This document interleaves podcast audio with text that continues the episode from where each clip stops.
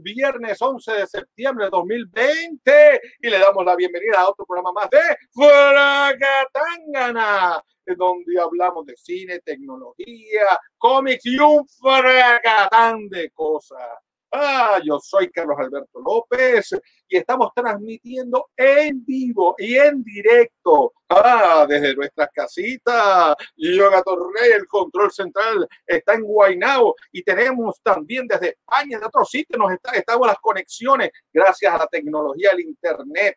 Y, eh, pero lo interesante es que estamos al unísono en Facebook y en YouTube al mismo tiempo. Es decir, usted lo puede ver en cualquier lado donde más te le guste.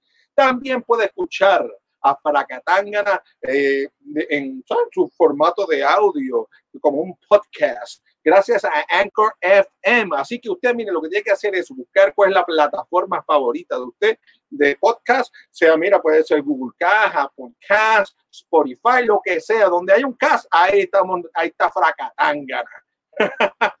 Así que ya sabe que no hay excusa para vernos o para oír fracatanga donde sea, cuando sea y como quiera que sea. Bueno, gente, la gobernadora ayer ya dio por fin permiso que abran los cines, ¿sí? Y los teatros también. Yo no sé, contadito así, la gente no lo veo. Hay por ahí uno que es un cumpleañero hoy, productor, director, salió corriendo para el cine hoy, lo sé todo, ese David Aponte. Ahora mismo no está viendo, las clásicas, sabremos Dios, como, como trajeron Jaws, el tiburón, o Back to the Future, o comenzarán a presentarse los blockbusters eso de Hollywood que llevan eh, tanto tiempo escondidos y nos están metiendo con eh, atapunados todos ahí que quieren salir. como, eso está como que, eh, o sea, como que la calle se tapó, todos, todos quieren salir al mismo tiempo. Yo no sé qué van a hacer. Irán a poner una función, o sea, una película a las 7, otra a las 8 y van cambiando para que entonces puedan dar la película el Mulan ese, vamos a ver. Bueno, este, parece que vamos a tener que esperar hasta la semana que viene para saber qué películas van a estar dando por fin en los cines, que le dan, le dan el break. Por otro lado, parece, oigan esto, oigan esto, el experimento que hizo Disney con, de lanzar la, la, famosa película de Mulan, o sea, la versión esa nueva que hay con, con, con tú sabes, peleando, tú sabes, eh, directo en Disney Plus. Claro, Tú dirás, ah, yo tengo dinero, pero yo quiero ver. Sí, lo puedes ver, pero tiene que aflojar 30 billetitos más. Parece que no fueron los recaudaron lo que yo esperaba, señores. La cosa está lenta, fea. Ve que 30 pesos un montón. Ahora, si usted está solo es mucho, pero quizás si usted iba a ir al cine con, con una cuerda de tu su esposa, la jeva, el, la chilla, los tres hijos suyos, los dos hijos de la chilla, la suegra, la suegra de la otra. Ahí pues tú sabes, 30 pesos entre 10 a 3 pesos cada uno. Ahí sí la cosa empata, ¿no? Pero ahí como estás oyendo. Y es que no todo el mundo está dispuesto, mire, a aflojar 30 pesos para ver una película, señores. Está fuerte, está fuerte. Sin embargo, la crítica de la película eh, ha sido mixta. Algunos críticos dicen que la película es muy bonita, eh, pero que le falta corazón ya que está, está, está, bonita, pero sí, más o menos algo así. Los decepcionantes recaudos de Mulan, o sea, que ellos me, dieron billones la gente de Disney para lo que han recaudado, que es una mierda, este, podrían afectar los planes de Disney de estrenar otras películas de esa misma manera como hicieron con esta. Eh, como están esperando por ahí la tan esperada Black Widow de Marvel en Disney Plus. Así que eso, por cierto, va a tener que usted ir al cine a verla, pues si no se queda con la gana. Y continúa Mira, eso está más viejo que. Eso es como cuando usted va a piñones y le, da esa, esa capurra que, está en un aceite que, que van a, la usar como 10 días seguidos. Uy, ¿Ustedes se acuerdan de la película Scream? ¡Ah! Bueno, pues aquella cinta de horror y terror y comedia del 1996 fue protagonizada, tengo la lengua enredada, fue protagonizada por Nev Campbell, que interpretó a Sidney Prescott, una joven dulce y virginal, ay, bonito. Esa es la primera que solamente mata, ¿no? La, siempre las películas son como bien, son medio xenofóbicos, estereotipadas, siempre matan primero o a la rubia o al latino o al de la raza negra. Esos son los tres que solamente se lo limpian. Y, usted, sabe quién va a matar primero, pues siempre andan con una cara como de, de, de estreñido, y, no, y no consiguen baño. Es más o menos. Tengo una cara, entonces ya, ya, ya empiezan con cara de lástima, para que usted le coja lástima desde el principio. Este, pues mira, cuyo, eh, la muchacha esta, cuyos amigos son asesinados por un asesino enmascarado. Así era la película. La película reescribió, oigan eso, la regla de las películas de horror en aquel momento y fue tan exitosa que tuvo tres secuelas. Scream 2, Scream 3, ya tú sabes. Pero películas como I Know What You Did Last Summer, o sea, yo sé lo que estaba haciendo el, el verano pasado, papá. Este, y Scary Movie, Scary Movie, que eran los vacilones que le montaron a todas las películas de terror. Eh, ese, me, me encantan. Era un vacilón. Pues ahora quieren hacer un reboot, oigan esto, un reboot de la franquicia. Refrito, refrito a la, refrito, hay que poner, hay, producción que decirle refrito a la, eh, eh, eh. pues este, los refrito alarm, porque dice que dice que van a contar con parte del elenco original, incluyendo a la protagonista Nev Campbell. ¿Cómo es eso? Hace un refrito con la misma gente. Ay, yo no sé. Ese refrito ahí es como, eso es como que volver a, a recalentar poco en microondas. la película está pautada para estrenar en enero del 2022. O sea, que ya están anunciando películas del futuro. Eh, bueno, pero ¿qué va a haber hoy? ¿Qué hay hoy en Fuaracatanga? Esta noche llegaron las premiaciones del Rincon International Film Fest. Festival, bueno, decimos fest, pero festival. Y el galardón, el galardón de mejor actor se lo llevó quién? Omar Cruzoto. Por fin se te dio, mijo. Ya. Eso, eh, Omar ya estaba como cuando tú haces una rifa. ¿Y cuántos numeritos hay? 100. Pues dame, dame los 100 números. pues por fin Omar se llevó el premio por su actuación en la película Obstáculo, Orgullo y Recompensa. Pues sí, ahí lo tienen, señores, y lo vamos a tener con nosotros hoy. Mira, eh, lo tengo, lo tengo atrás. Tengo atrás, oye, está mirando con mala cara y todo. Oye, oye, ay, está bien, está bien, está bien, no te pongas, no te, no te fogones, no te fogones. Este, pues mira, este, nos va a hablar un poco sobre la película. Eh, eh, y si todavía no la han visto, pendientes que les vamos a decir de dónde la puede ver. Así que la semana pasada dijimos, dijimos que estábamos negociando para tener a Pedro Cortés para, para hablarnos del cómic Chupa Cabra, extra. Uy, la chupa la cabra. Este compromiso cumplido. Lo conseguimos, ¿viste? Producción y los pajaritos se bajaron y lo consiguieron. Y también vamos a hablar entonces de hablar de Chupacabra y cómo es esa historia de cómics en Puerto Rico. Va a estar interesantísimo. Por si fuera poco, regresa quién? Pues Federico Zapata. Zapata el artista de las divas. Eso es así, desde Colombia, quien acaba de publicar una novela gráfica titulada Verticalus y nos va a hablar de ella. O sea, que este está así muy vertical, así muy, muy derechito. También tenemos la lista de los cinco cómics más vendidos en la tienda Capitán Granuja, eso por allá en Mayagüez, que están fajados vendiendo cómics, la gente les encanta y y se han puesto al día con, con, con, con el granuja. con el programa de hoy va a estar bien, pero bien chulo. Así que avisa a tus amigos, a tus vecinos, a tu pana, a tu chilla, a los muertos, a quien sea, que qué, que que el día comenzó.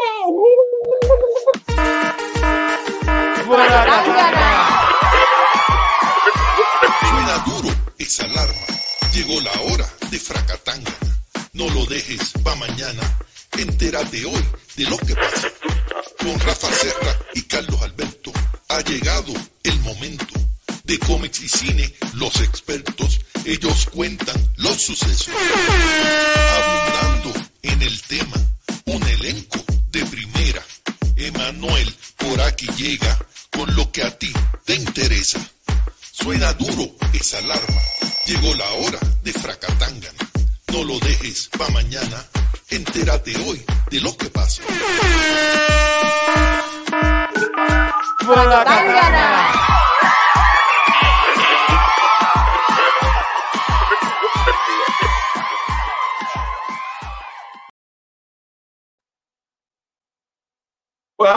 Amigos fracanáticos, esta semana bajaron, eh, como le habíamos adelantado, esta semana bajaron las premiaciones del Rincón International Film Festival que tuvo más de 200 películas, güey. Eso era un festín de películas que había allí. Entre los ganadores tenemos que resaltar a punto de llegar que se llevó el premio de mejor película largometraje y el mejor y la mejor actriz. Este galardón fue para Maritere Vélez, nuestra amiga Maritere Vélez, que siempre que hemos tenido aquí las primeras ediciones de Fracatangana, estuvo con nosotros. A punto de llegar está dirigida por Julia, Juliana Maite que también siempre ha sido, ellas, ellas son eh, partners in crime, digo, son compañeras de crimen, las dos siempre están trabajando juntas y mira, han, hecho un buen dúo, han enseñado un montón de premios. Yo pronto van a ser el peligro de los festivales, esas dos chicas. Van allí y dicen, ah, ya perdí, ya perdí, olvídate, me voy, me voy, no, no, no presento nada. Pues mira, este, también por otro lado, esta película cuenta la historia de, un, de Ilia, que es interpretada por Maritere, que es el personaje de ella, quien ha regresado de sus estudios en Europa, a, su ciudad natal, donde Ayuya, y se encuentra con situaciones absurdas y extrañas con sus amigos, con la familia, el trabajo y una vida romántica que solo sucedería en un pequeño pueblo rural y de Puerto Rico. Peyton Play es un, eh, al lado de, de, Puerto Rico, allá en Ayuya. Bueno, este, por otro también el otro premio que tenemos que destacar es el mejor actor de la película largometraje por obstáculo, orgullo y recompensa, Omar Cruz Soto, que todavía no la dan. Espérate, espérate. ¿Y dónde está el premio que yo me gané con el grupo mío? Ah, eh, eh, esto está mal hecho. Este, este guion hay que mandarlo a hacer, no hay que arreglarlo. Señores, también el eh, horror, el mejor cortometraje puertorriqueño de horror, eh, Puerto Rico, historia de Puerto Rico Horror. Ay, ya se me olvidó ya.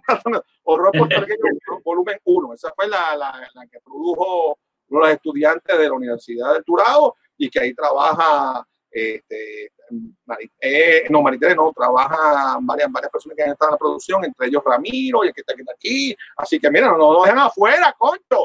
y también Senior Prom ganó también el mejor ensemble de, de, de actores en, una, en, un corto que los hemos tenido por aquí. Pero ahora sí, ahora sí vamos al actorazo que se ganó el premio, arrasó y, y, y, y los Omar Cruz Soto. Bienvenido. ¿Estás por ahí, Omar? Míralo ahí, míralo ahí.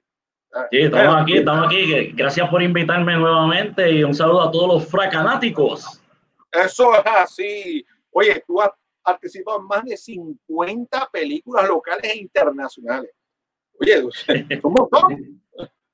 Ni, ni, ni yo Travolta. Oye, ¿cómo te sientes con ese galardón que te dieron ahora de, del mejor actor? Eh, y no fue en un cronometraje, fue en un largometraje. Eh, en el papel de Soto. Cuéntame. Pues mira, me siento bien emocionado, de verdad que, no me lo esperaba, porque al ser un festival eh, de, esa calidad que van y participan tantas y tantas personas de diferentes países, pues lo, menos que yo iba a pensar era que, hubiera la posibilidad, pero pues gracias, gracias al Señor y al grupo que estuvo a cargo de hacer la selección, los jueces, pues tuve la bendición de que salí entonces electo en el Feature Film como mejor actor por Obstáculos, Orgullo y Recompensa, en donde estoy personificando el papel de Soto, que es un jefe de la policía corrupto de Culebra, México. tuvimos la oportunidad, de, de, ir al estreno, la premier de la película en, en Cinema Bar, allá en el viejo San Juan, y nos disfrutamos un montón. así que ustedes tienen homework, también lo quieren ver un poquito más de, lo, de las personas que trabajaron, del director y demás, tienen que ir a buscar los fracatanganas anteriores. Eh, bien al principio, yo diría como en el 2000, ¿cuánto fue eso? ¿Fue en el 2019? En, marzo de 2019. 19. Así que tienen que ir a hacer la vueltita por allá. Oye, cuéntanos un poco cómo, cómo John López, que es el director y también es actor en esta película, cómo fue que te seleccionó para el personaje de Soto. ¿Cómo, cómo se dio eso? Pues mira, esto fue un dato bien curioso, porque yo me fui de jangueo un viernes, me encontré allí con un amigo en común, que es venezolano, eh, Luis El Chamo, y él me indica que tiene este amigo, que en este caso era John, que tiene un negocio en, en Brick House, el, el negocio Brick House, y me dice, él tenía hay un grupo para hacer una película que él siempre está empeñado en hacer, pero parte del grupo se le fue para Estados Unidos y se quedó solo. Y entonces ahí pues él me lo comunica, empezamos a hablar, él me presenta eh, lo que es el guion y a mí me llamó la atención el guion porque pues vi que era algo distinto y diferente a lo que comúnmente se lleva aquí a las salas de cine. Y pues poquito a poco fuimos recopilando personas que, que quisieron aventurarse con nosotros, entre ellos pues Miguel Pacheco, y Miguel Pacheco fue el que se encargó de hacer el, eh, como tal el casting director. Él fue el que buscó Ok, todas las demás ok. personas. Qué bien. Oye, este, ¿y cómo fue eso de trabajar con un director? Bueno, los que tuvieron la oportunidad de ver la película, y les recomiendo que la vean, es una película totalmente diferente a lo que estamos acostumbrados en la manera de la narración, de cómo, cómo está editada. Así que tienen que verla, es interesante. ¿Y cómo fue que John, y cómo fue la, la, sea, cómo fue el trabajo con John? ¿Es un, director panameño? Tú más que nada estabas acostumbrado a trabajar con directores de aquí de Puerto Rico y con algunos de, que vienen de afuera, ¿no? Que eran americanos, la mayoría. ¿Cómo fue esa, y, y más con una, un proyecto totalmente diferente? ¿Cómo fue el mambo? Pues mira, eh, yo te diría que fue una combinación de, de cosas, porque fue cómodo, pero a la misma vez él tiene un estilo muy peculiar y utiliza pues un montón de palabras que son muy de él. Y pues en ese aspecto, pues había veces que no se quedaba como que ven acá, ¿qué fue lo que me quiso decir?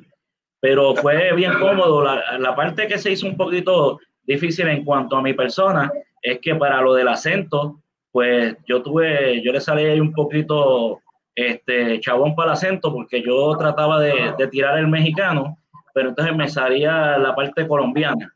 Y entonces él me tenía que no, no, ven, ven acá, ven acá, tiene que ser el cantadito un poquito más estirado, un poquito más estirado, chico. Y ahí pues más o menos él, él, fue dirigiéndome, claro está. Y pues se logró. Y el proyecto pues tardó un poco, pero logramos gracias a la misma gente y a todos los que se siguen uniendo, eh, presentarse en Caribbean Cinema de Plaza Las Américas. Se presentó también a, en donde ustedes fueron, que fue la premier, en Cinema Bar. Se presentó en diferentes sitios que lo llevó en Panamá. Eh, de la mano de Spanglish Movies, que son lo, los caballotes en, en, el área de Latinoamérica y en el este de Estados Unidos. También tuvimos la bendición de estar en Movies, que ahí nos tiraron la película en tres idiomas, en inglés, en español y en portugués. Después pasamos entonces a hacer selección del Rincón International Film Festival, eh, recibiendo pues eh, eh, el premio como mejor actor. Y entonces próximamente, a partir del 13 de septiembre, estén pendientes porque la película va a estar disponible en la plataforma de Amazon Prime. Pero 13 de septiembre ahí al lado. O sea, estamos hablando que eso es el do, este domingo. Estamos a 11 de septiembre, eh, dos días más, 13. Mientras, el, tú sabes lo que dicen con el 13, mientras más ingleses, más franceses. Exacto. Mira, esa película cuando la filmaron, el 18, el 17, hubo interrupciones con, con el huracán. No, hubo, hubo sus interrupciones porque llega, empezamos a filmarlo más o menos como para el 2015 y él tuvo pues también una, event, una serie de eventos, inclusive de salud, y tuvo que entonces pues aguantar. Ah, ok. Entonces, y, no, no fue un poco medio complicado volver a retomar algo que se había grabado en 2015 para haberlo grabado otra vez en otros años después entonces diablo ¿cómo, qué fue lo que yo hice cómo lo hice no lo que sí había que estar pendiente era en cuanto a, a uno subir de peso. Ahí era que había que estar pendiente. Y la continuidad con los pelos los peinados la cosa. Fíjate, en esa parte, había una de las muchachas que estaba en el grupo de él que se encargaba de tirar fotos y siempre estaba pendiente de vamos a ver qué tú tenías para esta escena cuando se dejó esta parte y estaba chequeando constantemente y pues okay, hubo bien. un buen grupo ahí. ¿Y, ¿Y, llegaste a filmar fuera de Puerto Rico o todo se, se, hizo, se hizo pasar como si fuera México? Era México, ¿no? un lugar de Estados Unidos latino. No, él, él, fue el que llegó a viajar y, y grabó, incluso el, el, el, que hace del hongo, que es ecuatoriano, eh, okay. eh, Cristian Argüello, pues él es ecuatoriano pero lo demás, eh, yo te diría que más del 80% se filmó en Puerto Rico. Okay. Mira, y están preguntando por ahí, ¿habrá secuela, una segunda parte, una continuación? Pues eventualmente sí, porque la película como tal es Hindrance, Pride and Bounty, es el nombre original.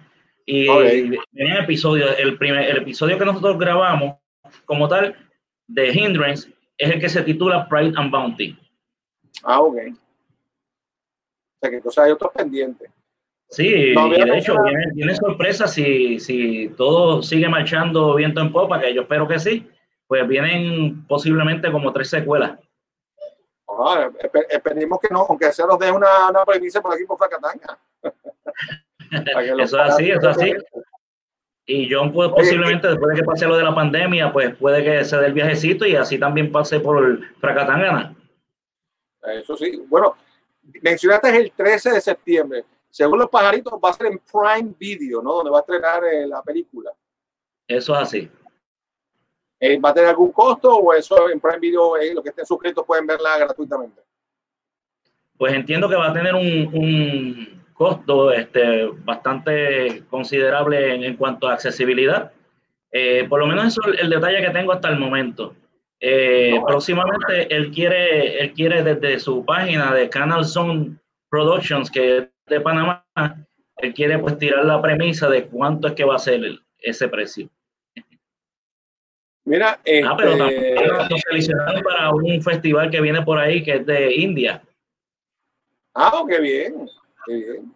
Oye, tú sabes que los pajaritos estuvieron haciendo su investigación y en International Movie Database, conocido como el IMBD, eh, pues dice que mm, esa, película estrenó el 19 pero MVD dice que de allá para acá, 13 películas que ya estrenaron o están en postproducción. Este, que no puede ser el quinceañero de mi abuela, que fue otra, otra película que trabajaste. El quinceañero de mi abuela es de, de ah, David. Ah, no, de eh, David. Eh, David, sí. Ay, pero él, ese, eh, David, David no, no, no, el, no, no, el de David Aponte es mi abuelo se quiere casar. Se quiere casar es de David Aponte. Ese todavía es no. Que están los abuelos envueltos ahí. En post, post, post, post, post, post, post, producción. Sí, esa David la tiene todavía en, en postproducción. Eh, la que tú mencionaste, que es de Transfor Ortiz, eh, es mi, el quinceañero de mi abuela. Pues en ese tengo eh, un cambio, tengo un personaje que se llama Charlie eh, y tiene pues una, una interacción directa con, con, la actriz principal, pero no puedo dar muchos detalles como tal, porque si no transforma, tú sabes, me dice, oye, mira, con esto ahí, no se pueden dar muchos detalles, tú sabes cómo es. Señora, usted, si usted quiere, el día que usted trabaja con, con Omar, prepárese, si usted falta, él lo va a imitar a usted y le va, y le va a comer los dulces, así que no puede faltar a la producción. Omar es evitando en, en cuanto a producción o reuniones, hace, hace sonidos casi idénticos como un camión eh, dando reversa y, siempre la gente empieza a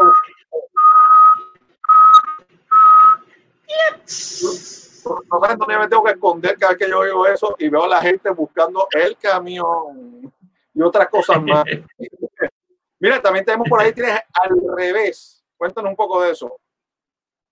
Pues al revés también es otra producción que es de Transfor Ortiz. Es una comedia en donde la actriz principal es Bulbu y ahí pues también tengo un cambio interesante que hago de el profesor que siempre apoya a estudiantes en los deportes. Ah, el profesor Tirado. Tirado. Ay, Dios mío. ¿Y qué me dice de Midnight in the Switchgrass? Oye, muy gringo. ¿Es americano o dónde es? Eh, esa es eh, la que Bruce Willis vino a filmar aquí, que de momento, por lo de la pandemia, tuvieron que cortar y irse para Estados Unidos. Ah, caray. ¿Llegaste a grabar o pudiste grabar? Sí, yo llegué a grabar en unas escenas que hicieron en Dorado, como si fuera un, tipo de estos malotes de, de gangas en, en un billar. Oye, y como que los entre Gago y Villar, eh, Malote, Villar, Malote, Soto en México, eh, la mesa Villar te persigue ahora. Pero es parte de, a mí me gusta también, eh, es bueno ser antagonista porque yo no sé, pero como que no se lo disfruta más. Sí, los malucos son mejores.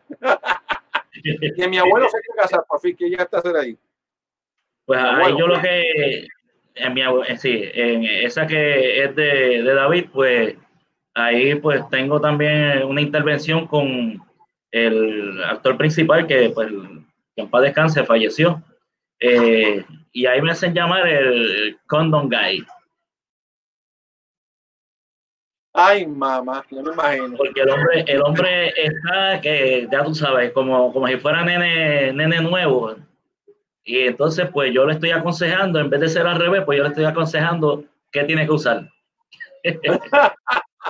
ya había guardia, no existía eso antes. Oye, este, y 23 horas. ¿Qué pasó ahí? ¿Qué es eso? Sí, esa es, ese es de Bruno. Esa se supone que, que iba a salir incluso antes que Yerba Buena. Lo que sucede es que pues también pues él tuvo que aguantarla y decide entonces después arrancar con Yerba Buena. Pero es bien interesante porque ahí pues van eh, pasando situaciones que trascienden el tiempo y cambian de época.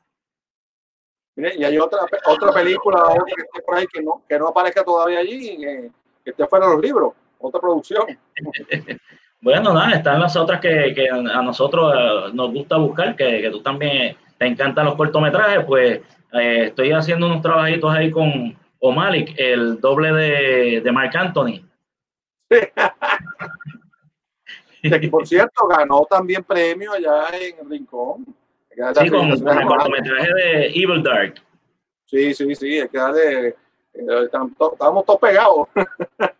Oye, ahí, eh, también está Jorge Antares, que tiene eh, uno de los personajes principales, por, si no es el principal, entiendo que son los niños y él, los principales. Pues bueno, pues mira, muchísimas gracias Omar por estar con nosotros hoy y una vez más por tu premio y que sean muchos más los que vengan por allí y muchas más producciones y vacilones. Ya saben, obstáculo, orgullo y recompensa. Este domingo 13 de septiembre estrena en, Prime, en Amazon Prime Video, así que pueden ir a Amazon y disfrutarse de esa película y después nos cuentan cómo le fue. Así que una vez más, muchísimas gracias, Omar, y esperamos verte por aquí. gracias a ustedes por invitarme de nuevo a Fracatangana. Eso es así. Bueno, vamos a continuar más con Fracatangana. Adelante, señor director. Buenas noches, hermanos y hermanas. Tú ya me conoces. Soy el Padre Salvador Hernández y este es el Ministerio Justicia Verdadera del Salvador Divino. Hoy, como todas las semanas, llegamos a ti con un mensaje de fe, justicia divina y esperanza esto gracias a la voluntad del Creador, de la tecnología del hombre y de tus generosas donaciones.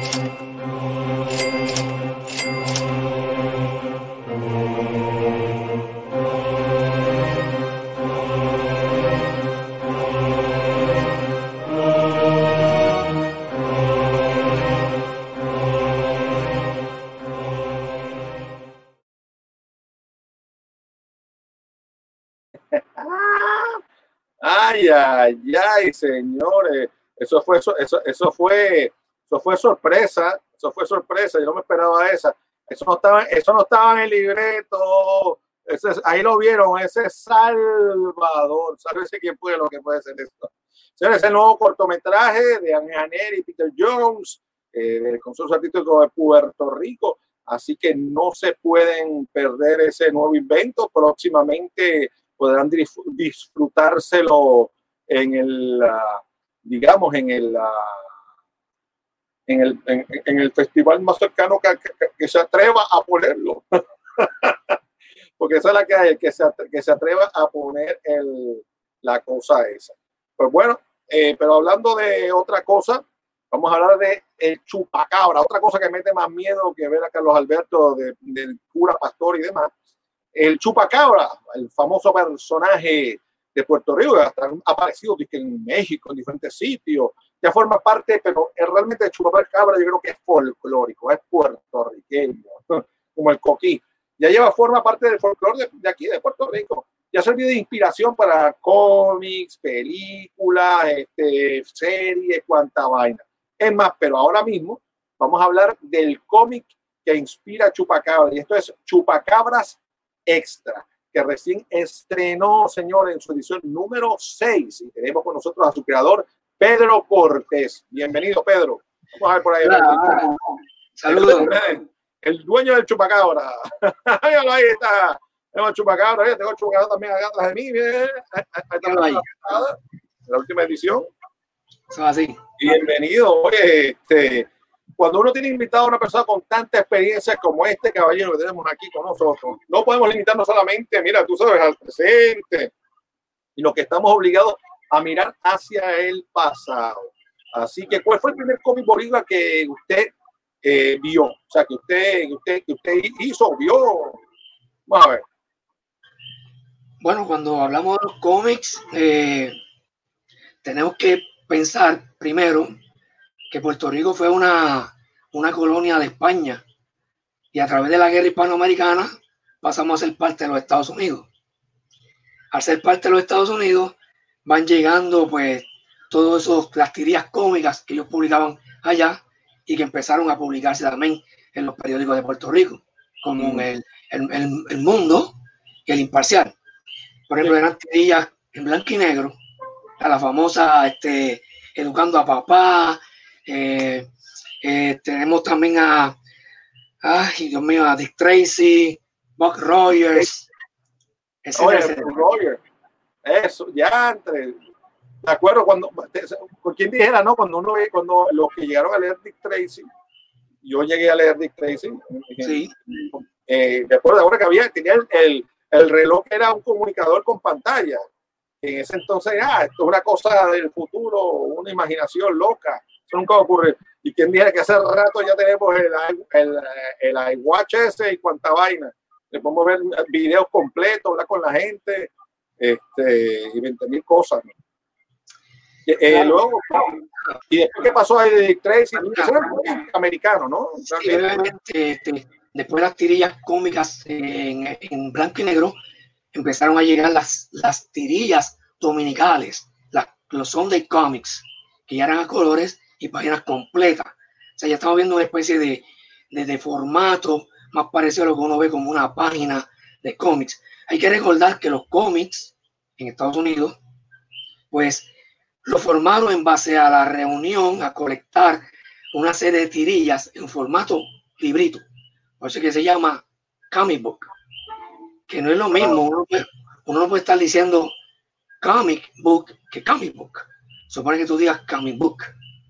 No, comic book. Son dos cosas bien distintas. Este, esos cómics que empezaron a llegar a, Puerto Rico y entonces eh, van tomando una gran importancia, van introduciendo la, la, la cultura, vamos a decir, de los Estados Unidos. Eh, y en ese tiempo también, ya los años 50, empieza a llegar aquí a Puerto Rico los cómics de la editorial Novaro, que son en español. También llevan los, los cómics en inglés, llegaban, pero no tanta gente los coleccionaban, llegaban en menos cantidad. Pero editorial Novarro, que tenía a Superman, la pequeña Lulu, el conejo de la suerte, Archie, todo lo tenían ellos. Fue con lo que nos criamos, incluyendo a mí, para como enterarme de, los cómics como tal. Bien, bien. ¿Y cuándo, ¿Y cuándo le surge a usted el deseo de, de hacer cómics desde chiquito, ya de adulto? ¿Cómo fue eso? Fíjate, yo no empecé como la mayoría, que suena bien romántico que dice, mira, ya empecé, yo creo que yo tenía un lápiz en, el, en la barriga de la madre mía, ¿no? Nada de eso. Este, yo empecé bien tarde, empecé como a, cuando estaba unos, a los 14 años, ya entrando a la high school, de 14 a 15 años, o sea, mi interés por los cómics y por el arte fue cuando empecé a coleccionar los cómics de la editorial Novaro, que llegaban a la farmacia todos los martes y iba con unos panas míos y nos quedábamos allí como parecían unos, buitres, o sea, esperando que nos pusieran en el, en el stand para agarrando todo lo que había, todo lo que teníamos que nos interesaba. La diferencia es que los amigos míos coleccionaban en inglés y yo coleccionaba en español. Sí, pero muchas ediciones las hacían en México. En México las traducían en, español. En México. Pero te digo, Carlos, mira, el problema aquí para aprovechar el tiempo también, y disculpa si te interrumpo de momento, es que estos cómics de la Eduardo Novaro tenían un tremendo problema, y es que la cuestión que ellos en un solo cómic, vamos a decir, de Superman, tenían como tres historias, o sea, tenían a Superman, lo mezclaban con, con Batman, aparecía la Sociedad de la Justicia, aparecía también Malvila, ¿sabes? Como una historia de backup y hasta de misterio. Y yo Sí. como que, hecho, me cansé, me cansé de ver todo ese revolú. Y como que todos los amigos tenían pues los de Superman o los de, ¿verdad? Porque eran los de DC en ese caso. Pues los de Marvel llegaron mucho más tarde. Y como que me fui quitándole el amor a esos cómics, especialmente cuando los cómics de la e- de todo el Novaro empezaron a achicarse, eran grandes como, no- como el tamaño cómic ¿verdad? estadounidense, pues pegaron a achicarse, a achicarse, hasta que finalmente terminaron como una como una calculadora de bolsillo, tú sabes. Y de- Bueno, no, había- sí, como decían los mexicanos, que había edición avestruz, edición águila y colibrí. y colibrí, y la águila fue la que lo mató, que es la más chiquitita.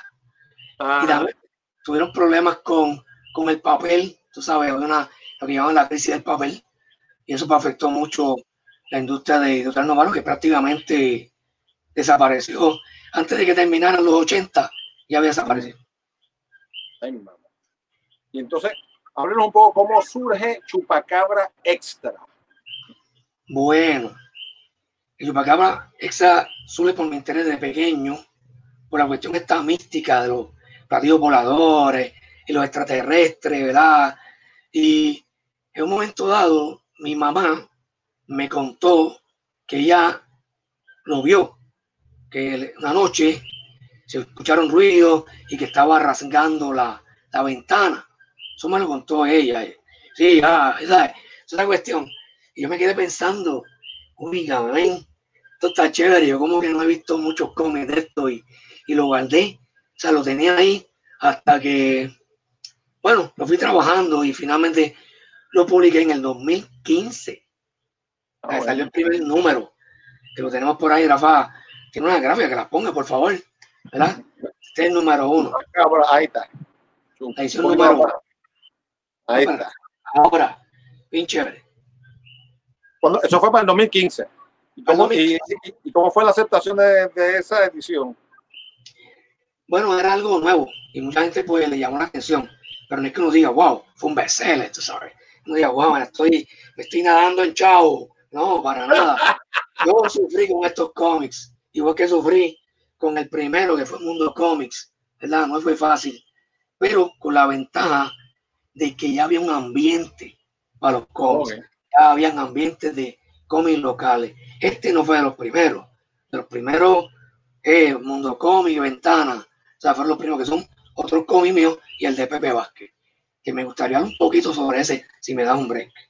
Ya, exacto. Oye, El, el, ese Chupacabra 1, eh, no solamente escribe usted, sino hay, hay otros artistas también, o, o- o todas las historias son suyas. Bueno, el primero lo hice yo completo, tres historias completas. Es como toda la simbología de lo que es el chupacabra. O sea, para entender qué es lo que hace, que él vuela, ¿sabe? que contiene unas aletas, sus tres, la, la, la- como unas garras que tiene, eh, también garras de los pies, pero tiene, tiene membranas, tú sabes, y pues tiene unas aletas así, da, uh, allá arriba, que le ayudan a volar y a, a desaparecerse bastante rápido. De hecho, sí, mira, tiene la cuestión de que te puede hipnotizar. Por eso es que muchos de los animales no hacen ruido.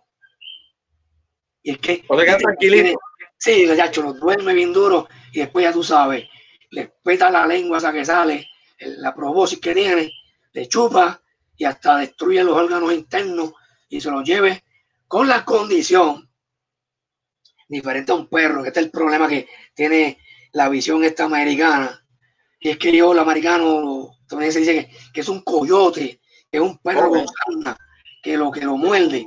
Pero si te fijas, el perro cuando, cuando muerde arranca canto a todo lo que da. Y el chupacabra parece un cirujano, tú sabes, eso estético que te hace una perforación perfecta, unos rotitos y por ahí extrae todo lo que le interesa, ¿verdad? Para sobrevivir. Tío, mi teoría es que ellos están enfermos. O sea, ellos están como enfermos y con, la, con esa sangre se van como que, como una diálisis. No, como que ok. se van limpiando, tú sabes, se van limpiando, sí. Y esa es la teoría que tengo en los cómics, además de que son las mascotas de los extraterrestres. Entonces, y después, y después vino el segundo, el tercero, el cuarto y el quinto. Y el quinto, le fui incorporando gente, tú sabes, eh, trayéndolos, conociendo los portafolios, me escribían, mira, me gustaría hacer algo para tu cómic, tú sabes. ¿eh? Como en este número 2, número 2 aquí tengo colaboraciones de gente de aquí de, Puerto Rico, darlo más rapidito, porque sé que también lo tenemos, gracias. Ahí está, ¿no? Aquí, producción ayudando, ¿eh? esos trucos ahí. Gracias, gracias, gracias. Sí. Síguelo, síguelo. Hasta el próximo. Entonces, ay, mira, mira que bien. Está chévere. Fíjate, en el número 3, Carlos, y al público que nos está viendo por internet, este, en el número 3 se, se integró la primera historia en inglés. En inglés. Ah, okay. que era todo en español hasta que ese número, una persona pues me dijo, mira, vamos, tengo una historia que me gustaría tenerla y fue el origen del chupacabra, según él lo veía. Bien, bien interesante. Ese también, el número 4, integró una historia de David Thomas, que él es de Gran Bretaña. Ah, y ya en el 5, pues, tenemos aquí otro muchacho de Estados Unidos, Frank Martin, y tenemos a Colón, René Colón, que es un caricaturista bastante conocido, un Up and Rising Star, que está por ahí, ¿verdad? Un jovencito. Cuenta, ¿y qué pasa? Y ahora Chupacabra 6. ¿Qué nos trae Chupacabra 6? Eh, a diferencia del otro Chupacabra del 1 al 5. ¿Qué vamos a encontrar en Chupacabra 6? Cuenta. Mira, con el 6, la gente me pedía que tuviera historias más largas. O sea, yo hacía historias de 5, de 5 y 10. Lo que hice, sea, como que decían, oye, me quedé como cortito, como que, como que esperando más, como que yo quiero ver más. Ya tú quieres más, pues te voy a dar 5 más y te voy a meter 10 páginas más. Entonces así pues hice dos historias de 10, una en español y una en inglés. Y así pues, tratando de que el mercado ¿verdad? llegue más, a más gente o que mostrar interés a los anglosajones, ¿verdad? Que, para que se motiven a leerlo también. ¿Y la, eh, usted, además de escribirlas, también le ilustra o, o, son otros artistas que ilustran? Fíjate, yo escribo, que lo disfruto un montón, de verdad. Escribirlo, tanto como dibujarlo, ¿verdad? Pero escribo y dibujo, pero cuando no tengo tanto tiempo, pues busco la, la ayuda por ahí, ¿verdad? Celestial de los panas míos. Eh, y ellos pues me, me ayudan para poder lograrlo a tiempo. Este número 6, Carlos, y este de Fragatanga, es un tremendo éxito, ¿verdad? Es de los más, de los más eh, de aceptación que ha tenido. Y es fácil, porque es más tiempo que lleva. O sea, ya tú conoces el uno, mira que el 2, que el 3, otro, el el 5, mira qué chévere. Y llega el 6. Sea, esto no es un cómic de que tira uno y se desaparece. Son 6 que están por ahí y como que la gente ya están, ¿verdad? Como acostumbrándose a verlo. Es el éxito, la, que te conozcan, que te vean a menudo por ahí. Ya, ya está, están, están como, como si tú de chiquito, están velando cuando lleguen a la, a tienda de COVID para llevárselo corriendo. Eso es así, eso es así. Sí, ya, te digo, mira, yo, yo respeto mucho a los colegas y le, siempre los lo ayudo, pero yo no puedo ¿verdad? negar que Chupacabra es un verdadero best seller en letras mayúsculas. ¿Cuántas historias incluye el, esta edición número 6? Son dos nada más, una en inglés una en español. Pero, Pero tiene, páginas, tiene páginas también en inglés, tiene a color. Es una cosa bien chulería, una interesante. ¿Y las dos son suyas o hay una suya y otra de otro? Una la dibujo yo y otro la, la dibuja un argentino de nombre Néstor Martin. ¿verdad? Y le escribe Robert Hips, que es norteamericano. Qué chévere. Y como en esto, como este revolú la pandemia, que todo, está cerrado, medio cerrado, la gente no va, ¿cómo ha logrado vender la, los, las copias de, de Chupacabra? ¿Cómo ha podido hacerlo? Pues mira, ha sido lo más interesante debido a que por la pandemia lo hago por, por correo. Y entonces la gente, como tampoco puede salir a comprar mucho por ahí, pues dice, correo, cómics en mi casa, tranquilo, pongo la televisión, me detengo un refresquito, leo el cómic, la paso bien chévere y nice. Eh, eso pues ha motivado mucho al crecimiento de ventas. Qué bueno. Sí, porque entonces ahora, la gente tiene- puede quedarse tranquilita, tiene más tiempo, puede disfrutarse los cómics. Y me imagino que habrán dos o tres que piden uno de- para ver qué tal es y cuando lo leen, pues, pues piden los otros. Dámelo, dámelo, dámelo otro. Dame Ha sido- sí, ha sido fantástico. Te digo que en esta semana he vendido, y no por cuestión de decir ah, que vendo, no, no, es que de verdad, yo lo vendo. Vendí cinco sets del 1 al 6 en Qué esta semana. Eh, qué bueno. con respeto, no todo el mundo puede decir eso. Mira, como sabemos, la industria del cómic en los Estados Unidos está pasando a decaín. La, la cosa está difícil. Si tú fueras el que toma las decisiones, digamos, en DC Comics o en Marvel, ¿qué haría usted para levantar la venta de los cómics? Mira, es- se sabe que es un tema complicado y esto lo han publicado y lo han hablado toda la, la, la, la- la gente que, que tiene decisiones en la industria del cómic.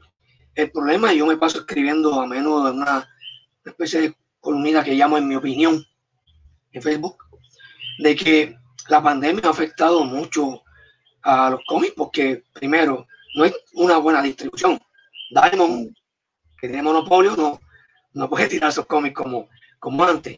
Si no los tira, no los mueve, no llegan a las tiendas de cómics, las tiendas de cómics tampoco van a vender. Y si tú no vendes, va a llegar un momento en que tú o cierras o botas empleados o estás en, en un cuartito por una ventanita vendiendo a ver lo que te piden por ahí. That's not business. Exacto. Por lo tanto, ¿sabes? Hay que. Me gusta lo que hizo DC.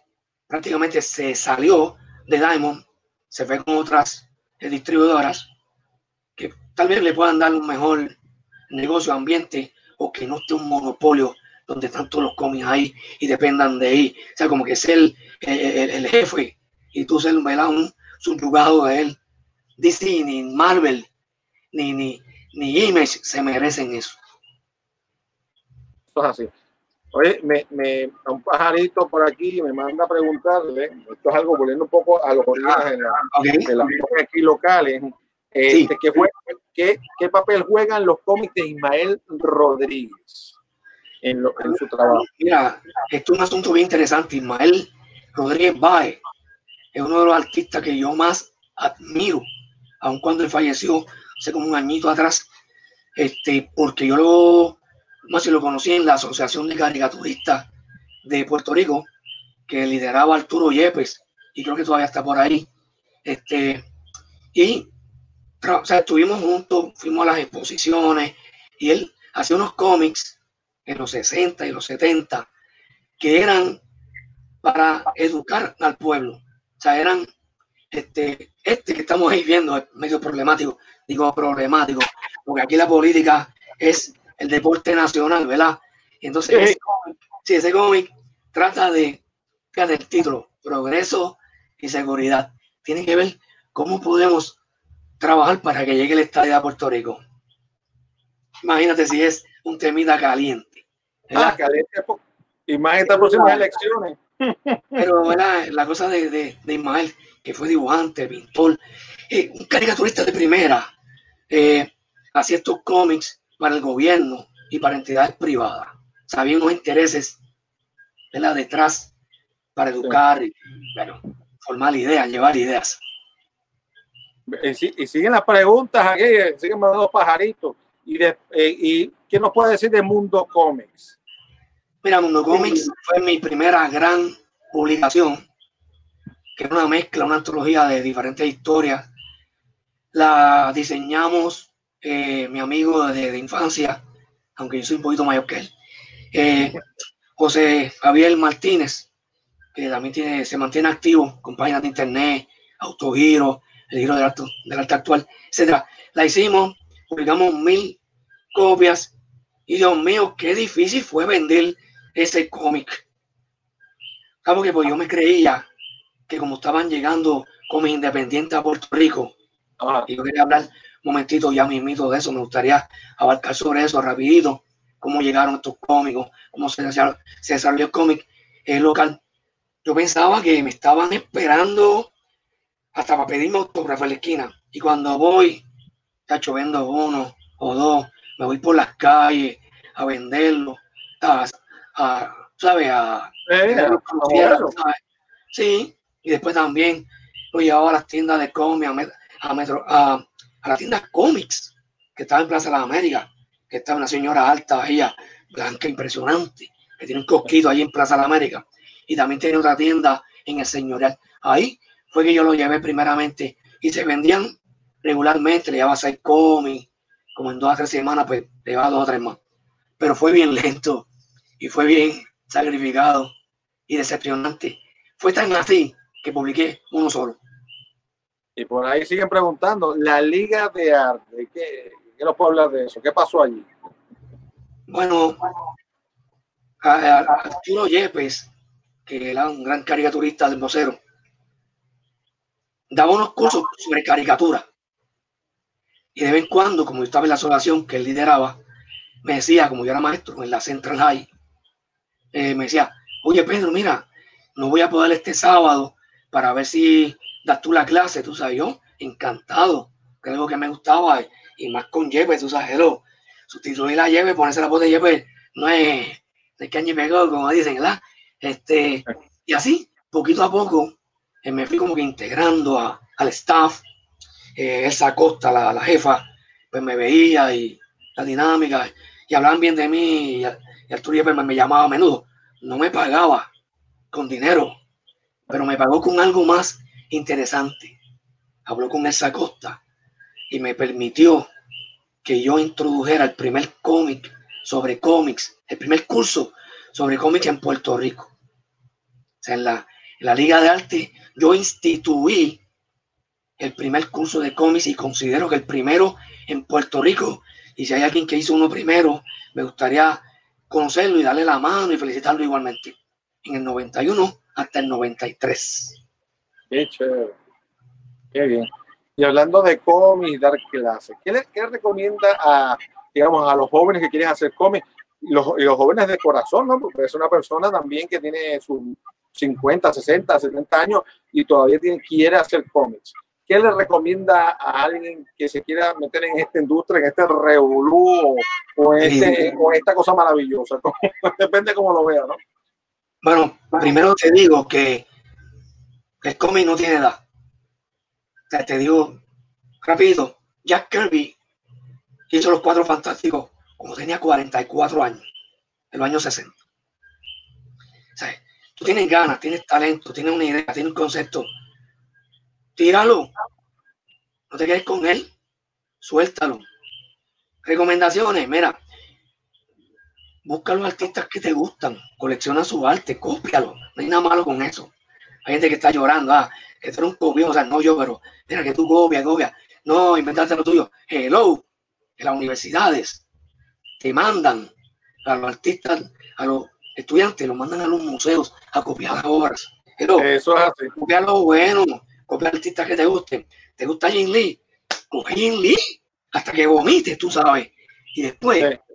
poquito a poco, va saliendo tu propio estilo. No te preocupes, no estés llorando, que si yo quiero ser diferente.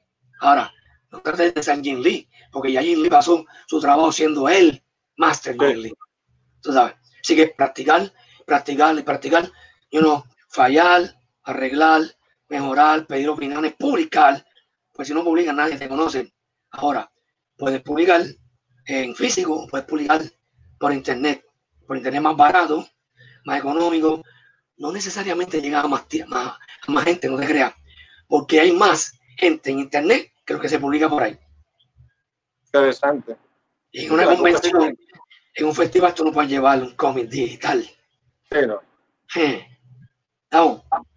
No, es lo mismo, no es lo mismo. no es lo mismo. Yo soy, yo soy del club de lo que todavía necesita, si es un cómic, pues tocarlo, leerlo, un libro, leerlo. No puedo- eso no puedo con la tabletita esa de Kindle. Yo no puedo, eh, los CD, los long play, yo necesito tocar el CD, la cajita, ver el arte. Yo, yo no puedo hacer eso digital, como que me parece como que no tiene, no tiene gracia. Es como, como comerse un pan que no tiene sabor, sin mantequilla, sin nada. A mí me gusta hasta olerlo, me gusta a mí.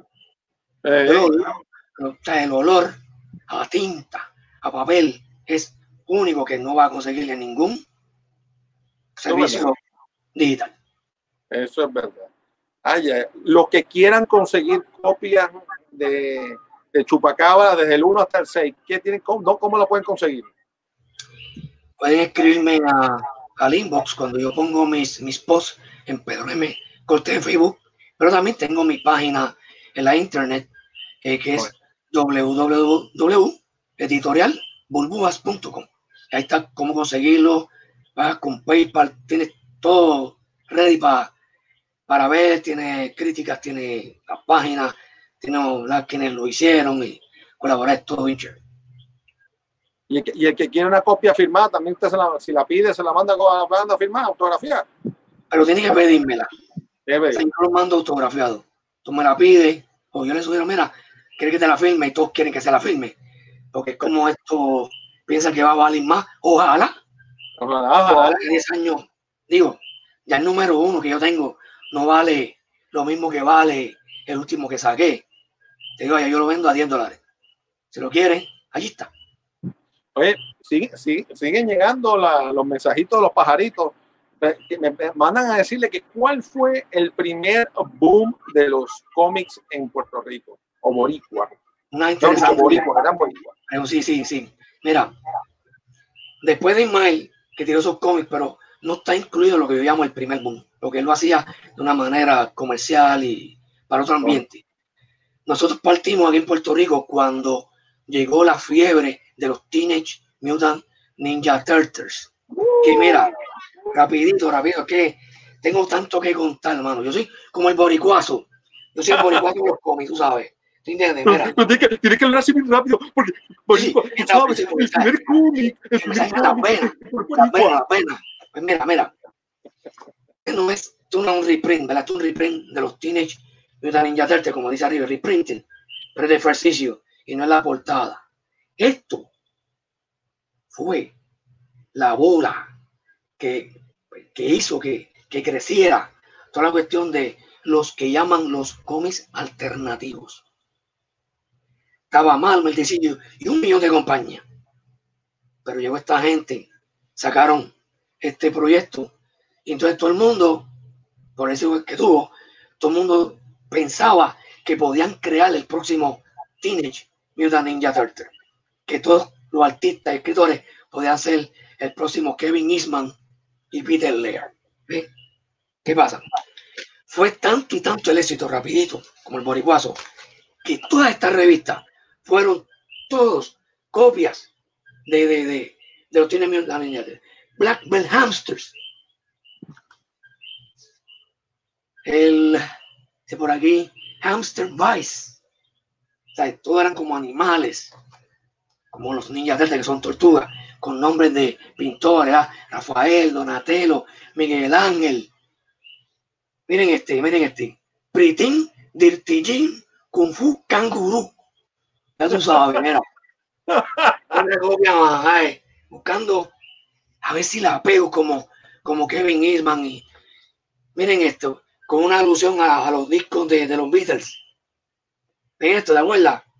¿Te Sí. acuerdan, gente? Era Eh, Abbey Road, Abbey Road. Abbey Road. Los, Eh, mira, mira, rápido. Naif Interdimensional Comando Koalas. Papá, esto, esto se volvió bien loco, mano. Era tiene más nombre que cómic. como León Comando, era para allá. Con esto te voy a dar este chispito, mira. Lee este chispito, era. Genetic, ay, genetic mutation at its best. Y por último, los Reagan Raiders. Papá, y esto era gente. Ahora, ¿a qué vamos? Que esa influencia llegó a Puerto Rico. Porque esos cómics llegaron también como parte de la creación de las tiendas de cómics. No había tiendas de cómics en Puerto Rico. ¿Cuándo llegaron? Cuando empezaron a hacer los alternativos en- la N se fue a, a pique, suben, los, quedaban solamente los cómics en inglés, vamos a comerlo, a vomitarlo, como sea. Vienen para acá. Con estas películas que salieron en esos años, los 70, los 80, como Star Wars, que salió Superman, que salió Sí. E.T., me dijeron, mira, tenemos que hacer una tienda para vender todos estos cómics, más todos los juguetes, más todos los posters, más todos los graphic novels, que viene acompañado todo esto. Llegan las tiendas, las tiendas atrae a la gente, trae a nuevos artistas buscando referencias, hacer sus colecciones, a conocer más artistas, porque era de janguear, la tienda era para janguear, ¿verdad? Sí. Tú conocías a toda esa gente. Entonces decías, contra, esto está chévere, lo compraba, te lo llevaba, practicaba y empezaba a sacar. Ese para mí fue un gran momento. La creación de las tiendas fueron bien, bien, bien importante con la ayuda de los independientes, con los alternativos. Estoy seguro que Pepe Vázquez, que yo lo conozco muy, muy bien desde su inicio, cuando creó Ventana, se fijó también en los Ninja Turtles. De hecho, él tiene el número uno, el, de el original. O sea, él tiene la de los first printing. Y cuando hizo Ventana, hizo los primeros superhéroes puerto. Qué chévere. Interesantísimo saber esas cosas que mucha gente no sabe o se les puede haber olvidado. Y qué bueno que te tenemos aquí para que nos, nos refresques eso y, y, aprendamos un poco de cómo el cómic cogió velocidad. Me imagino que no solamente aquí, sino en otras partes del mundo. Pero qué interesante. Este, oye, tenemos, vamos a tener que seguir explorando la historia del cómic, voy a invitarlo, así que vamos a ver cómo hacemos uh, para que nos siga dando las copitas del saber del pasado del cómic, del futuro. Tengo algo, no sé si hay tiempo, pero tengo para entrar en los cómics locales formalmente rapidito, bien, bien rápido, como 10 cómics nada más. No sé si hay tiempo, pero ¿qué me dice? Y, y, cómo, y, la, y actualmente, para ir cerrando ya el tema, y, y puede pasar lo siguiente, y cómo usted ve el, el, el, digamos, la escena de los cómics actuales, lo que está ocurriendo en la actualidad en Puerto Rico con los cómics. Mejor, peor. No, no, no. no. está caótica. caótica. Pero hay gente que me lo discutan, tienen derecho a opinar. Yo tengo mi opinión y lo escribo en mi. El cómic está en una situación deprimente. Y va, hay gente que dice que está subiendo, subiendo, tú buscas los charts y que está subiendo, subiendo. Mentira, sí. Pero tú no puedes comparar los millones y millones que se vendían de un solo copy cuando ahora ah, tienen, venden 100 mil y hacen una fiesta en la marquesina. ¿Te entiendes? Están, están subiendo, están bajando.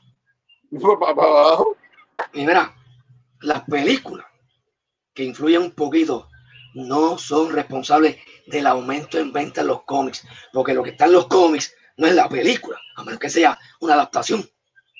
sí. Las películas no necesariamente llevan al aumento de, de, de lectura de cómics, no, no. son dos cosas diferentes, son dos cosas bien diferentes. Sí. Y algo que está matando al cómic, sí. que mucha gente le encanta, y, y yo, yo, lo entiendo, es la cuestión de, de la diversidad. O sea, aquí te ponen ya a personajes que tú te creaste con ellos, que son tremendos superhéroes y que tienen su personalidad, sus características. Pues ahora de blanco, que no hay problema con esto, ahora es negro, que era un hombre, ahora una mujer. Wolverine, que es un tipo la, con las adamantum, ahora es homosexual. No tengo nada en contra de eso. Pero mira, esos superhéroes ya los crearon, los hicieron, tienen vida. ¿Quieres algo diferente? Crea uno nuevo. Exacto, uno nuevo. Y de estos hay quietos, de los quietos. ¿Entiendes? Sí, ay, bendito. O sea, que no, sí, que están, están, están dando palos y tumbos en la oscuridad como ciegos sí, sí. y están perdidos. Cuando no, claro, no hay necesidad de, de transformar. Batman es Batman, es Superman es Superman. Mira, búscate otro nuevo en vez de otro nuevo. Sí. Y la gente que lo la Batman. no está viendo por Fracatangana, mire. Aquí lo que van a ganar son los cómics locales, son los alternativos. Porque mientras Marvel, DC Image, IDW, eh, Dark Horse, me están viendo. Tienen sus problemitas, más o menos ahí, y están sufriendo con la pandemia. La, los locales tienen la oportunidad de resurgir, de echar para adelante y poder desarrollarse. Pero por favor, traten de ser originales, traten de buscar ideas bien creativas, porque ya hay muchos Superman, Batman y Spawn. Bueno, eh, Carlos está frisado, así que en lo que él vuelve, te, te voy a tirar una, una, pregunta más. Sí, dime. ¿Cómo ves la escena de los cómics locales actualmente comparada con el primer boom de cómics locales de, de los 90? Bueno, el primer boom se da en Estados Unidos y influencia. No, pero, el pero cómic locales, locales, locales. Claro, porque, pero para que sepan, o sea, allá fue un, es un boom, no es un petardo. O sea, un boom es algo, mire, en grande. En Puerto Rico fue bien lento, porque, mire, aquí nadie tenía chavo para publicar cómics. Lo que hacían, tirar unas tiradas de, de mil, dos mil, tres mil, cinco mil, como ventana, que es de los grandes que fue publicado y de- distribuido en todo Puerto Rico, a través de la agencia de publicación. Los otros, como el mío, Mundo Comics, Infocomics, que es el primer fanzine que se creó en Puerto Rico sobre cómics, imagínate de tanto que estaba creciendo los cómics, que yo creé, con mucho orgullo y respeto, eso es historia, el primer fanzine sobre cómics en Puerto Rico en el no- 89 para el 90. O sea, había ambiente, este hacía, aquel hacía, y muchos, te digo, que me llegaban a mí, a mi casa, en mi casa se, se pasaba gente, creadores de cómics, diciendo, mira, estoy haciendo esto, publicame esto, porque pensaba que yo era un gran, una gran editorial con dinero. Lo mismo pasó con Pepe. Pensaba que le podíamos ayudar a, a imprimir, pero no, no fue así. La, el cómic aquí en local eh, goza de la ventaja de, de, de lo digital. El mío no fue digital, fue con planchas, ¿verdad? De, esta, de, de, de, prensa, de Abedic y, y todo eso. Que tú tirar, no podías tirar uno, pues te salía el mismo valor que uno que 500. Yo tiré mil, todo caso de, de Mundo Cómic número uno. Pero ahora tú puedes tirar 50 cómics, los vendes, te tiran más y más y más. Es una ventaja que tiene el cómic local, que casi todo es digital, por no decir todos los cómics. Es una ventajas. Número dos, tienes festivales, convenciones, como cualquier parte en Estados Unidos, en Europa en Japón. Eh, puedes llevarlo a venderse. Es rápido darte a conocer. La- las redes sociales son una tremenda ayuda para poder que conozcan tu trabajo. O sea, es algo bien importante y es algo que está ayudando a que podamos echar para adelante. No hay tiempos mejores para lograr que el de ahora. No es así. Ay, mamá. Bueno, me pueden ver, me oyen o me fui otra vez. Estoy aquí, yo no sé si, el- si la, la línea está un poco medio lentusqui, pero muchísimas gracias por estar con nosotros. Esperamos poderlo tener en otro programa más y hablar más y más y más del cómic, que está interesantísimo. Y esperemos que eh, se venda Chupacara 6 como loco, ahí como pan caliente y con mantequilla. Pero Pues hablando mira, de me quedé un poquito, para terminar, me quedé un poquito triste y esperanzado porque había preparado un programa más completo, ¿verdad? Que tenía unos cómics locales como tal para enseñar y hablar sobre ellos y cómo se fueron desarrollando, ¿verdad? La primera parte hasta los 94, hasta Shanghái. Pero podemos hacer otro show más adelante Sí. porque hay mucho material para cortar.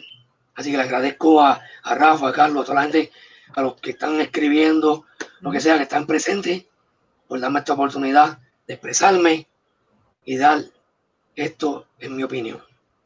Te prometo que, que va a haber, que este programa va a tener un part 2, así que eh, estás invitado para, para, para otro programa, Vale, como las películas. como la película. Carlos, Carlos está frisado, así que no sé dónde sacarlo en lo que. Eh, bueno, en lo que vuelve. Eh, eh, no, Enseñar Mira, habla, sí, habla. rapidito, Sí, sí, sí. de ventana, ventana 3, Ok. y ya pues salía como fotocopia, o sea que las cosas estaban complicándose un poco. Tengo aquí a Travesura Boricua de Javier Rosa en el, 80 y- en el 87. Ok. Muy bien, tengo rápido por aquí en el, en el 80 y, perdón, en el 89 sale Vive y Aprenda. Para que Ok. puedan ver rápido, otro diablo, un montón que tengo que decir sobre ellos. Ujú. Tengo, tengo por aquí en el 89 a Touré está el número Ah. uno. Today, today, wow, today. fotografiado ¿verdad? por Ribón. Ujú. Lo tengo, que nos conocimos en la Asociación de Caricaturistas allí en el Viejo San Juan. Ujú. Tengo Vasco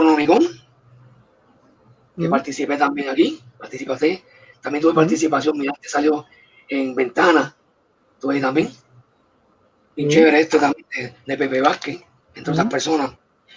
Tengo conflicto terrestre, esto da para un programa completo sobre él. Ok. ¿Por qué? Porque este es el primer cómic que se hace tamaño cómic. Todos los demás que, que te enseñé, revistas. Sí, sí. Este cómic, tamaño cómic.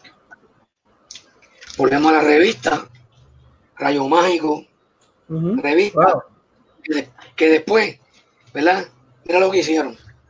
Ese, ese, ese Rayo Mágico fue, fue, fue por Emilio, ¿verdad? ¿Cuál? Este. El de Radio Mágico. No, no, no, Emilio. No, no, no. Este.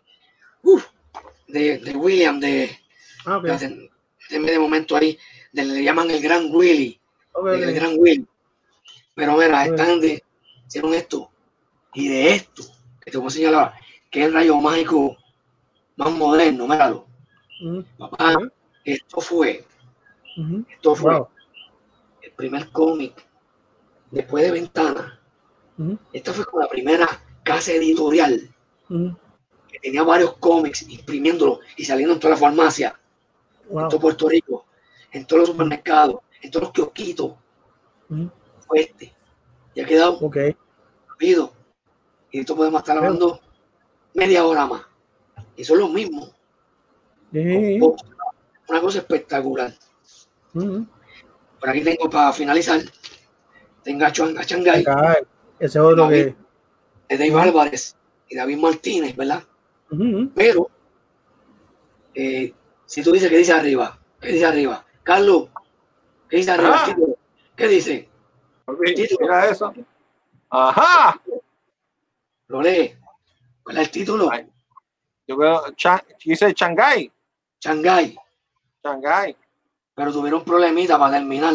Entonces Shanghai no tiene que ¿Shanghái con la barrera de Shanghái o con Shanghái en la China? Como Shanghái para ah, americanos. ¿Y qué hicieron? Se lo cambiaron y le quitaron la A en los próximos números por la U. Changui como Shanghái en inglés, no Shanghái. Son anécdotas de saber, tipo boricuazo. Soy el boricuazo los cómics Puerto Rico. Ya está. Ahí lo tienes. Ahí te lo dejo. Vemos. Peace. Pues hay que, hay que volverlo otra vez de nuevo para que nos sigan echando nuevas anécdotas y cuentos del pasado y del futuro de, de los cómics en Puerto Rico. Y bueno, ya sabemos que con ustedes la cosa, ya que estamos hablando de cómics, y quiero que siga viendo más cómics y que venga mucho de, eh, de, Chupacabra, pero vamos a ver qué es lo que está ocurriendo por allá por Mayagüez, con, donde Gilberto nos presenta los cinco cómics más vendidos en la tienda del Capitán Granuja. Vamos a ver qué está vendiendo. Adelante, señor director.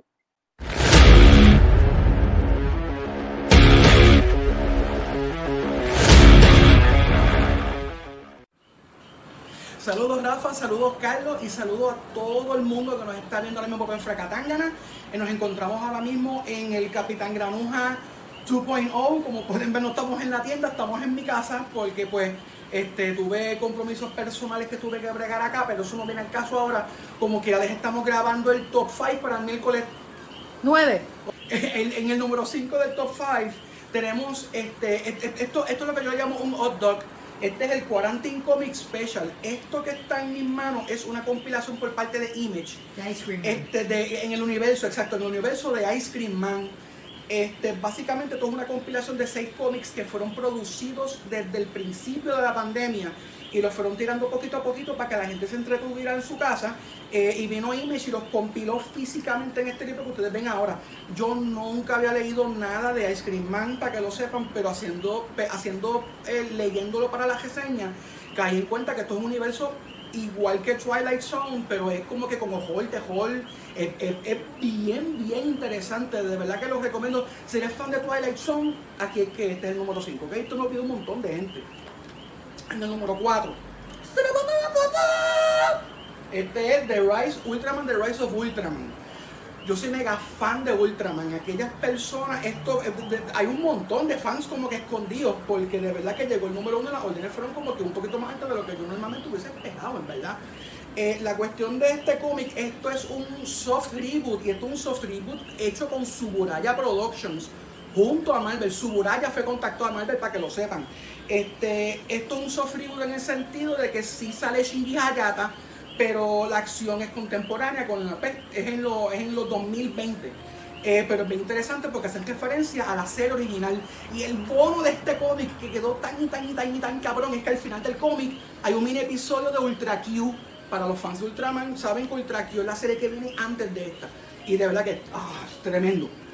Para el número 3.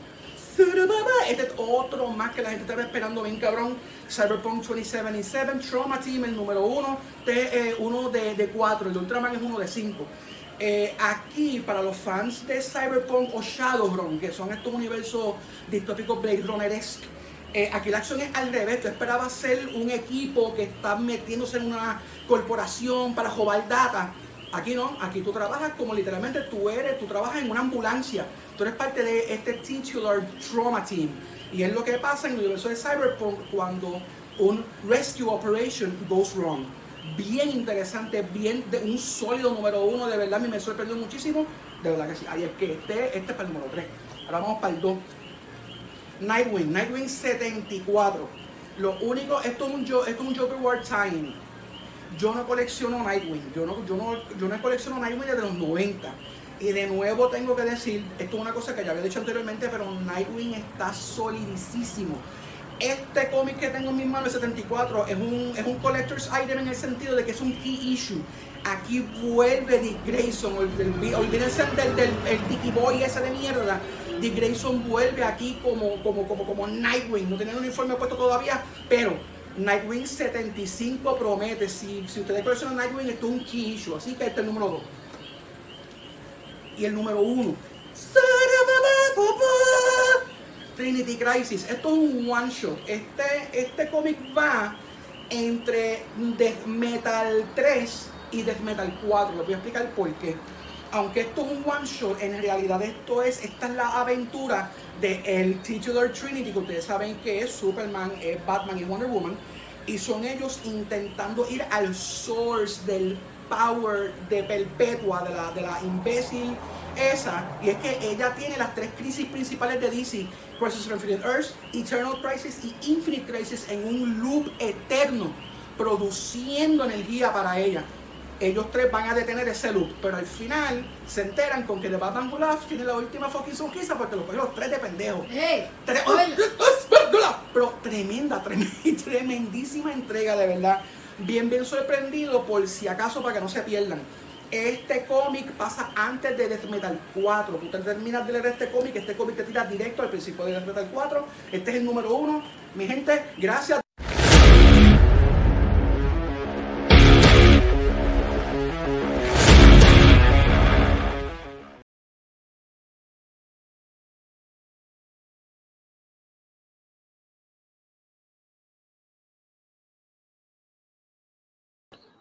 No se oye, no se oye, no se oye, no se oye. No se oye, no se oye.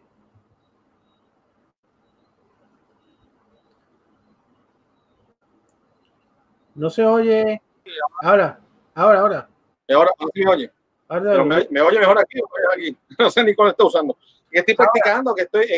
Es que mira, tengo mi lavadiera ahora, pero todavía no, no he podido no tengo tiempo pero que estamos aquí tratando de mejorar las cosas para que la gente se disfrute mejor a Fracatanga. Jefe, este es el jefe, ese es el jefe que están ustedes viendo ahí, el productor. Pero ahora vamos a hablar de alguien muy cercano a, al jefe, pero no vamos a hablar de jefe, ni lo que hace el jefe, pero sí le hace cosas al jefe, pero ahora, ahora hace tu propia cosa. Qué revolú acabo de decir yo. Pues mire, estamos, estamos hablando de que el pasado 5 de junio fuimos en el programa este, un programa internacional en el que conocimos a Federico Zapata desde Colombia. Es el artista que dibuja los cómics de la CIVA, que son los de, el jefe que ustedes vieron allí. Pero hoy vamos a hablar no de la CIVA, vamos a estar conversando con él, o sea, con el, eh, con el chico, tú sabes, con Federico Zapata, acerca de su nueva novela gráfica de, de, su autoría. O sea, él ha sacado su novela propia y se llama Verticalus, así como lo oyen. ¿Qué pasa, el desgraciado Verticalus? ¿Qué vas, Carlos? ¿Cómo vas? Bien, bien, bien, que cuenta. O sea que ahora vamos a hablar un poco para que se entienda su merced. Vamos a hablar aquí a, a los colombianos. Será, será, intentarlo, a ver cómo nos va, intentamos hablar colombiano. no, mentira. Pero bueno, oye, qué chévere que, que tenemos de regreso. Los, los, los, fanáticos de la CIA se lo han gozado como ha, ha redefinido la, el arte de, de, la CIA. Pero ahora tú vienes con, con tu propio cómic eh, llamado Verticales. Y tú te adentras en ese tema que, que ahora últimamente está como medio toche, ¿no? Que es la época de la conquista, cuando España enviaba a los sacerdotes a evangelizar a los indios. Este, cuéntanos, me imagino, eh, ¿quieres conocer a, a, Jesús? No, no, no, ¿Cómo que no? Conócelo, conócelo. Ah, no. Señores, lo que pasa es que en esto, digo, que tiene dos dedos de frente se tiene que haber imaginado que esa barbaridad así queda la cosa. Pero pasa que lo pintaban muy bonito, porque los indios dejaron la cosa rara y ahora van con Jesús y con la Virgen. ¿no? Pero un poco de vertical, ¿qué, ¿qué pasa en esa historia? ¿Tiene algo que ver con eso o, o lo pusiste muy bonito? No, efectivamente, como lo decís, eh, hay un feedback. Hay feedback. ¿Aló? ¿Me oye? Yo escucho bien. ¿Ustedes escuchan bien? Sí, yo te escucho bien. bien. Listo, bueno. Eh, sí, efectivamente, Verticalis sucede en esa época de la conquista española. Ese Ajá. proceso de evangelización fue muy, fue muy cruel, fue violento, y yo lo utilizo como contexto para contar una historia dramática y de acción. Entonces, resulta que cuando llegan los españoles aquí a lo que antes, antes de América, eh, encontraron una muy salvaje, muy salvaje y ofreció mucha resistencia. Entonces, en España, la iglesia decidió enviar a un sujeto que era un obispo, pero a la vez un guerrero, para evangelizar a la fuerza. El protagonista se llama Vicente, que es el obispo, y él llega con esta misión acá de evangelizar, pero se encuentra con que la selva y esa tribu no es lo que esperaba. Pues es algo muy diferente y, yo espero que les guste mucho. El cómic en estos momentos eh, está publicado en Webtoon. Eh, es una plataforma online y no sé, por ahí de pronto les, les llegará el, el enlace. Muy bacano que, que, lo visiten. El cómic está en proceso. Eh, qué pena, no es un cómic, es una novela gráfica. Para el que no sepa la diferencia, para el que no sepa la diferencia, un cómic es eh, esa historia que es prolongable en el tiempo. Por ejemplo, Spider-Man nunca va a tener un capítulo final. Spider-Man se va a reinventar, se va a reinventar, se va a reinventar y siempre va a haber un número nuevo. Una novela gráfica es que tiene un inicio y un final. Tiene las dos, o sea, no, no se va a prolongar en el tiempo. El guion en estos momentos, tal como lo tengo, ya lo tengo de inicio a final, es una historia cerrada. O sea, es como la diferencia entre una serie de televisión y una película. Una serie de televisión tiende a prolongarse si tiene buena, buena recepción. En cambio, una película es un producto cerrado. Si ¿Sí me hago entender? Entonces, sí, esa es más o menos la descripción oh. del proyecto en el que en este momento me estoy metiendo, sí. O sea que me hiciste acordarme, porque eso fue, yo creo que uno de los primeros que, digamos, tituló, lo puso un poco pesado, ¿no? Para muchos cuando lo dijo, fue el, el, el anormal el, el difunto presidente dictador socialista comunista de Venezuela, que cuando declaró que el día de el día de la raza, ¿no? Como lo conocemos nosotros, el día del descubrimiento de América, se convertía el día de, ¿cómo es? El, eh, ay, se me olvidó, el levantamiento de, las, de los pueblos, ¿no? Era, no, de la resistencia indígena. Yo que era, lo, lo rebautizó y te pones a ver, bueno, lamentablemente la historia de la humanidad siempre ha sido, tú sabes, quién, quién gobierna a quién, quién gana a quién, quién, quién somete a quién. Y, y mucho pasó por Europa parecido. Eh, un, día, un día esto era de los romanos, otro día de los griegos, el otro día era de los, de los musulmanes, el otro día de los hermanos. un sal para afuera ahí. Y bueno, y estas venían con esas ideas ya hace rato y, y si te pones, si uno lo ve realmente como, como haber sido, pues esa gente vinieron, quítate, muérete, queremos oro, oro, oro. No importaban los indios eso y lo que estaban buscando era, mira, el beneficio económico de lo que estaban allí, ¿no? Y ver que se cogían y que se, que se quedaban con ellos. No importa ningún indio. Después, bueno, lamentablemente esa, lo pintamos a los niños como algo muy bonito, llegar, esos pobres, esos pobres ah, indiecitos que no sabían dónde estaban parados, este, había, que, había que educarlos. Pero va a estar interesante la, la novela gráfica, y esa novela gráfica ya eh, eh, hay que pagar algo para verla es gratuita, ¿cómo es la, cómo es la cosa? Es completamente gratis, solo hay que meterse al enlace, se llega a Webtoon y todo el mundo tiene la oportunidad de verlo completamente gratis. Qué bien. ¿Y entiendes que en algún momento habrá una secuela de Verticalus? La verdad no creo. La verdad no creo. La historia ya la tengo cerrada, ya la tengo cerrada y, quiero que sea así. ¿Cómo es el website? ¿Lo puedes repetir lentamente para que la gente pueda copiarlo donde pueden ir a ah, bueno, la, plataforma se llama Webtoon. Es una plataforma internacional. y cualquier persona puede entrar. El cómic está en español, pero si, todo sale bien, si todo sale bien, ya se puede publicar en, en, en otros idiomas. Ah, qué bien. Sí, y muy bueno, ya que la audiencia de Fracatangana es amante de los cómics, inscríbanse en, en Webtoon. Hay cómics, hay historias muy, muy buenas. Muy buenas. Y aprovechen que están suscritos y visitan Verticalus. Pues, ah, y hay manera de, en ese site uno pone me gusta o no me gusta, está buena, dejar comentarios, se puede. Se puede, se puede comentar, se puede seguir, incluso si vos le das a cierto, a cierto comando, el, cada vez que se publica un capítulo nuevo, te va a llegar una notificación a tu móvil de las series que seguís. Es una plataforma eh. muy bacana. Eh, ah, actualmente, si entramos, ¿está completa la historia o la vas a estar sacando pedazo por pedazo? Voy a estar sacando un capítulo mensual. Ah, un capítulo mensual. En estos momentos hay tres capítulos y a finales de septiembre va a salir el cuarto.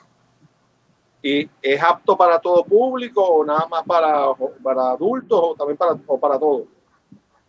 Es apto para todo público, pero latinoamericano. Y se van a dar cuenta por qué, porque la historia trata mucho de nuestro origen, de nuestro origen y, y el mestizaje. Entonces, creo que pues yo lo hice con la intención de que lo viera más que todo un público latinoamericano. En Puerto Rico también les va a interesar mucho.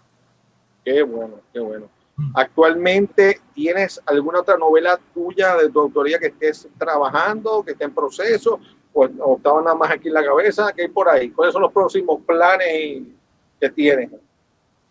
Una vez acabe Verticalus, que pues la idea es que termine, si todo sale bien, pues el próximo año, eh, estoy trabajando en una idea para otra, pero si algo en un futuro nos, me puedes volver a invitar al programa y hablamos de ella.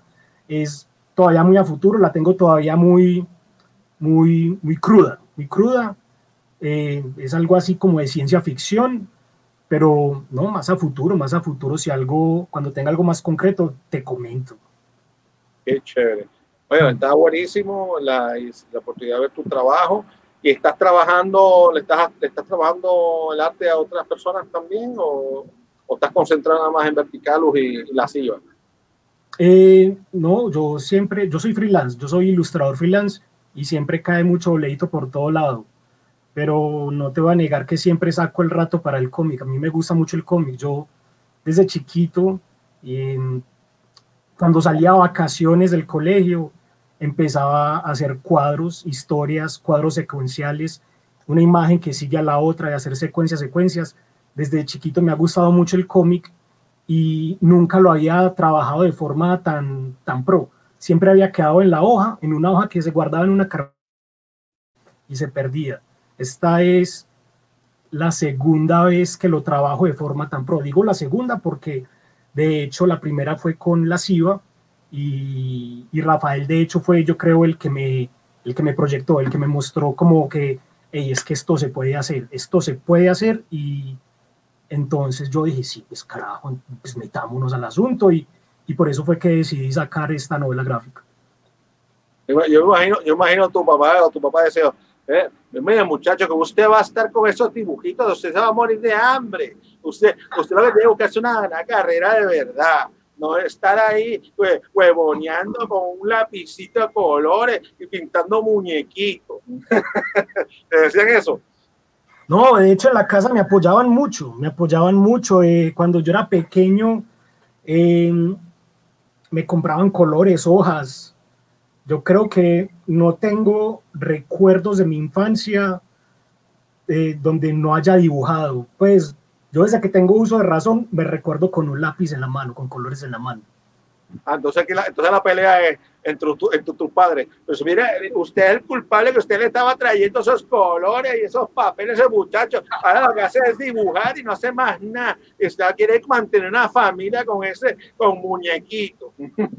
Y sí, y sí, se logró efectivamente mantener una familia con muñequitos. Oye, ¿cómo, cómo la ha ido usted allá en Colombia con el COVID? Eh, te, te, te, ha dado, has tenido que estar encerrado o, o seguido su vida normal? Yo sé que la cosa, los números estaban creciendo bastante en Colombia. Eh, te, ha, servido este encierro para terminar de hacer entonces este proyecto que tenías ahí pendiente? ¿O, o ya esto estaba corriendo de antes? ¿El COVID ha sido positivo o negativo para, para ti? No, pues a ver, el COVID a mí personalmente no me afecta. No me afecta, yo soy un ilustrador de sótano, se podría decir. Yo, yo vivo de oficina, tan, no hay ningún problema, ¿cierto?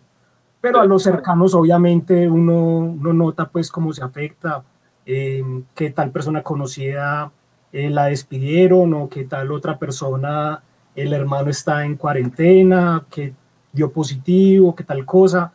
A mí menos mal me ha ido bien con el asunto. Y en Colombia ya se levantó la cuarentena. Yo ahorita estaba más o menos conversando con Rafael, me comentó que allá también. Aquí la cuarentena se levantó la semana pasada. Todavía, todavía, tenemos un toque de queda de 10 de la noche a 5 de la mañana que no lo han quitado. Ah, ok. Pero lo que aunque sea, no, lo, lo, más importante que nos devolvieron fue el poder beber. que lo dejaban, lo dejaban beber hasta las 7 el domingo. Te, si, no, si, no había, si no te habías apeltrechado de 40 cajas de cerveza, 30 de whisky y varias de ron, pues el domingo te tenía que, tenía que, hacer, tenía que beberte el alcohol, tenía que ir para la farmacia a comprar alcoholado, alcohol etílico y, y hacerte ah, Qué barbaridad. que la, la, la, es lamentable cuando la gente llega, y esto es en serio, ¿no? Pues la gente cuando son alcohólicos, alcohólicos llega un momento que ya el alcohol bueno no le funciona y se, se, se toman esas cosas, alcohol etílico y demás, y ya, ya está en un nivel de alcoholismo espantoso, ¿no? Que es lamentable que la gente pueda llegar a esos, a esos niveles, ¿no? Todos, eh, los excesos son, todos los excesos son malos, eh, los traguitos son buenos, de vez en cuando una reunión eh, para soltar la lengua ahí un poquito, son buenos. Pero Mira, y... si es por eso diario, no, eso diario no. De forma no hay salud ni bolsillo que lo aguante. Mira, y, y algunos de esas, de, de esas, digamos, imágenes sexy que, ten, que tiene ¿no? Con las curvas y demás, eh, en alguna manera se han transmitido a las indígenas que tienes en el cómic tuyo, la novela gráfica.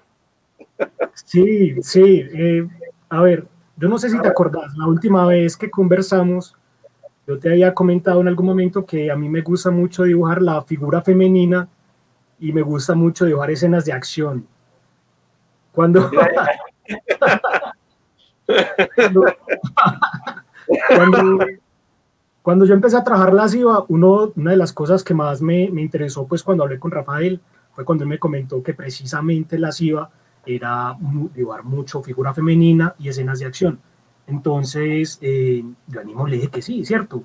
Y en este cómic, claro, obviamente se ve reflejado el gusto mío, porque acá está todo lo que a mí me hubiera gustado dibujar en, en una historia. Entonces, eh, sí, claro, van a haber mujeres muy bonitas en la historia. Qué bien. Pero qué chévere que, que también estás, estás, haciendo tu proyecto y, y, dando para adelante, porque es lo que necesitamos. y siempre hay público para todo, hay mucha gente, y más en estos tiempos que, la, que están encerrados, pues eh, de alguna manera, gracias, se ha, se ha incentivado de nuevo la, la lectura. Y, y, siempre, yo siempre he sido fanático de que los niños, una manera, digamos, una manera sutil o digamos más, una introducción suave a, a, a las novelas, a las obras literarias, es empezar con los cómics, porque es una, una historia, hay una estructura, después ahí, ahí aprenden eh, y pueden entender los conceptos en la escuela de qué es el principio, el, fin, el, es el clima, el desenlace, bla, bla, bla. Además que entonces le va creando el, eh, este saborcito a la lectura y mientras un muñequito van leyendo, que, que, que, volvemos a lo mismo. Parte de una buena escritura y, y también después en el futuro, después de, eh, digamos, tener un, nuevo, buen vocablo y un, en, en propio vernáculo de uno, o lo que sea, si también tiene la oportunidad, si tiene la facultad de leer otro idioma, es que la lectura la necesita la gente para poder escribir bien. Es lamentable, es lamentable ver eh, cuántas, cuántas, esos, esos chats o esos comentarios que dejan eh, en, algunos, en algunos websites, sean de, de, redes sociales, con unos horrores ortográficos. Pues no son errores, son horrores. Yo sí, a, a, yo se los dejo pasar a la gente, a digamos, digamos, latinos que en Estados Unidos quizás aprendieron el español en su caso oyendo a los padres y no realmente no tienen una no tienen una, una no lo sienten en ninguna clase a, a, enseñarles español, cómo escribirlo y demás. A eso se los dejo pasar. Pero gente que se supone que está estudiando en español y hablar en español, que en español, eso es inaceptable. Este, que la gente escriba con tantos horrores ortográficos. Y lamentablemente, eh, este, ahora hay un, internet que hay mucha lectura, pero que lo que leen son baboserías. No leen cosas ni tan cómicas interesantes, porque hay muchas historias. Yo he leído, yo cuando era joven, tuve la oportunidad de leer muchas este, obras literarias convertidas en cómics. Claro, eran abreviadas, pero, pero tú ibas cogiendo ya una idea de quién, este, yo me acuerdo que los hermanos Karamazov y cosas de esta de el Tale of Two un relato de dos ciudades, yo lo leí en, en cómic o sea, lo leí completo, no, que, no es la referencia, no el cómic. O sea, que hay muchas hay mucha maneras de enseñar y de educar y, y, necesitamos fomentar la lectura. Y a mí se me hizo bastante difícil conseguirle cosas en español para que cogiera velocidad de la lectura y que le gustara leer, ¿no? Sí, hay un dilema también muy, muy bravo, porque resulta que los muchachos de ahora no solo no están leyendo, sino que lo que están leyendo son las publicaciones en redes sociales y están leyendo los comentarios de los amiguitos, que también tiene mala ortografía. Entonces hay una retroalimentación y un sesgo de confirmación en cuanto a cómo se debe escribir y se está pervirtiendo completamente el asunto. O sea, uno, uno ve comentarios en, ¿cómo se llaman? ¿Cómo se llaman? Niño rata, creo que se llaman niño rata los niños que son muy canzones en, en YouTube. Eh, y no, pues, o sea, dan ganas de llorar, dan ganas de llorar y es, yo creo que esa misma retroalimentación de leer a personas con mala ortografía, porque es que eso está lleno las, las, las redes, pues mucha parte, no, pues no todo obviamente, pero hay sectores de, de la red que, que, no, que es triste verlo, sí. Bueno, este, muchísimas gracias a Federico por estar con nosotros, esperemos que eh, sigan siendo más cómics y más cómics y más novelas gráficas que, que, que y también sigas ilustrando, ¿no? porque también, también hay que comer y que puedas vivir, sigas viviendo de tu arte, que es lo más importante, lo que te gusta. Eh, así que todo el que esté interesado en trabajar en, en su sueño, mire, métele mano, aunque usted no, o sea, el, a ver, la gente tiene que atreverse, o sea, no importa, ahora mismo posiblemente usted está en una cosa que le produce una cierta cantidad de dinero, pero usted poco a poco no se tira, o sea, no suelta una cosa para meterse en otra si todavía no está seguro lo otro. Usted va poco a poco, ¿verdad? Y cuando venga a ver, ya puede dejar el trabajo ese que no le llena tanto para dedicarse a su arte, lo que más le gusta.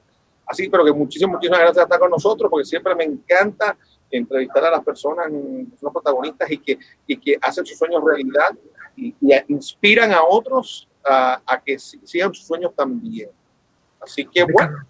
Carlos, muchas gracias por la invitación, a Rafael también por la invitación y a mí me, me, ha gustado mucho venir aquí a la Fracatangana, entonces síganme invitando cualquier cosa, yo, yo les vengo y conversamos ¿Sí? de cómics, de arte, de diseño, del mundo friki, yo les meto. ¿Dónde te pueden conseguir los que estén interesados en contactarte para que posiblemente hay gente que tiene muy buena idea, no sabe ilustrar, pero sí es muy bueno escribiendo historias y le gustaría que, que tú le ilustres la, la, historia, le hagas una cotización para cuánto saldría y poder tirar por fin su, su cómica al mercado. ¿Cómo, ¿Cómo, te conseguimos? Lo que quieran. En Instagram o en YouTube eh, me encuentran como Federico Ilustración. Pero en estos momentos, más que mis redes, me interesan es que, que visiten mi cómic, mi okay. en Webtoon, ya saben, digitan Webtoon y al lado ponen Verticalus, inmediatamente le sale la historia. No tiene pierde, está muy interesante y muy, muy, muy, muy enfocada al público latinoamericano. Yo creo que les va a interesar. Pues mira, para, para que te enteres, vamos, sea que tenemos, hay un programa nuevo, un spin-off de, de Fracatanga, tenemos dos, hay dos expertos del cómic acá en Puerto Rico que han creado junto con Fracatanga un programa que sale todos los miércoles, todos los miércoles a, la, a, las 8 de la noche a través de Facebook y YouTube, se llama Comic Masters. Y quiero que el señor director nos ponga para que vean de qué van a hablar Ángel y Juan en el próximo episodio de Comic Masters, que va a ocurrir este miércoles 16 de septiembre a las 8 de la noche. Adelante, señor director.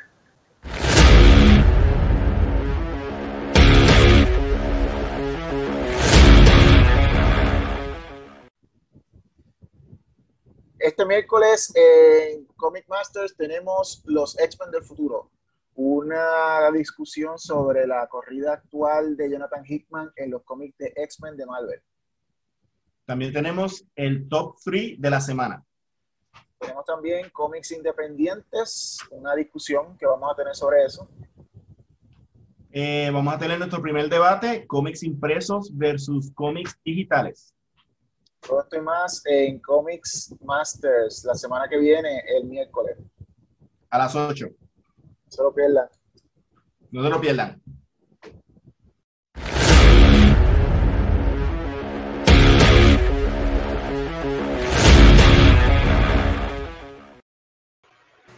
Bueno, amigos, ya saben que tienen una cita todos los miércoles, todos los miércoles con Comic Masters. Está interesantísimo lo que van a hacer esos chicos por allá, si no se lo pierdan. Si quieren aprender más del cómic, usted, o si usted sabe también bastante del cómic, aproveche, meta la cuchara allá, cuando son muchachos estén fajados ahí el día miércoles.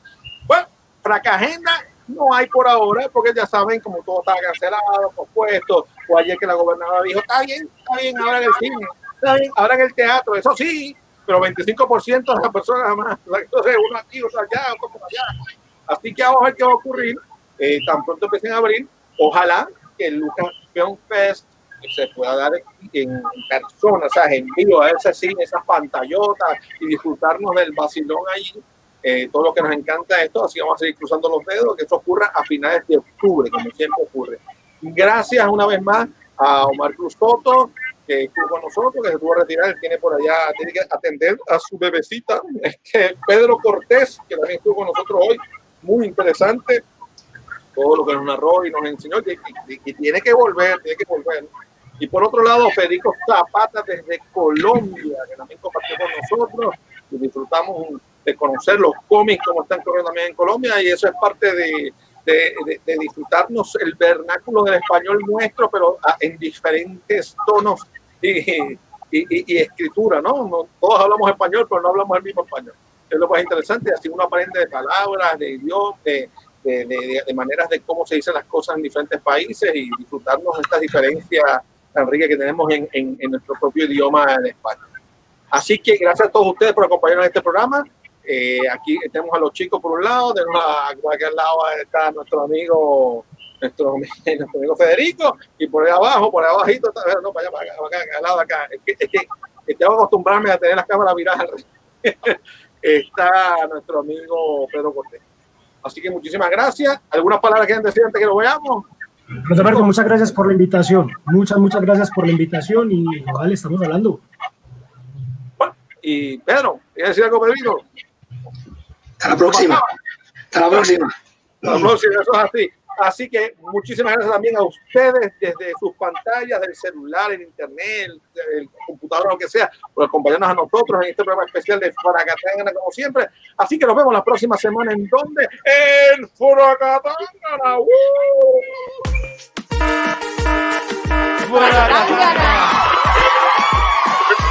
Suena duro esa alarma. Llegó la hora de Fracatanga. No lo dejes pa' mañana. Entérate hoy de lo que pasa. Con Rafa Serra y Carlos Alberto ha llegado el momento de cómics y cine. Los expertos, ellos cuentan los sucesos. Abundando en el tema, un elenco de primera. Emanuel por aquí llega con lo que a ti te interesa. Suena duro esa alarma. Llegó la hora de Fracatangana. No lo dejes pa' mañana. Entérate hoy de lo que pasa.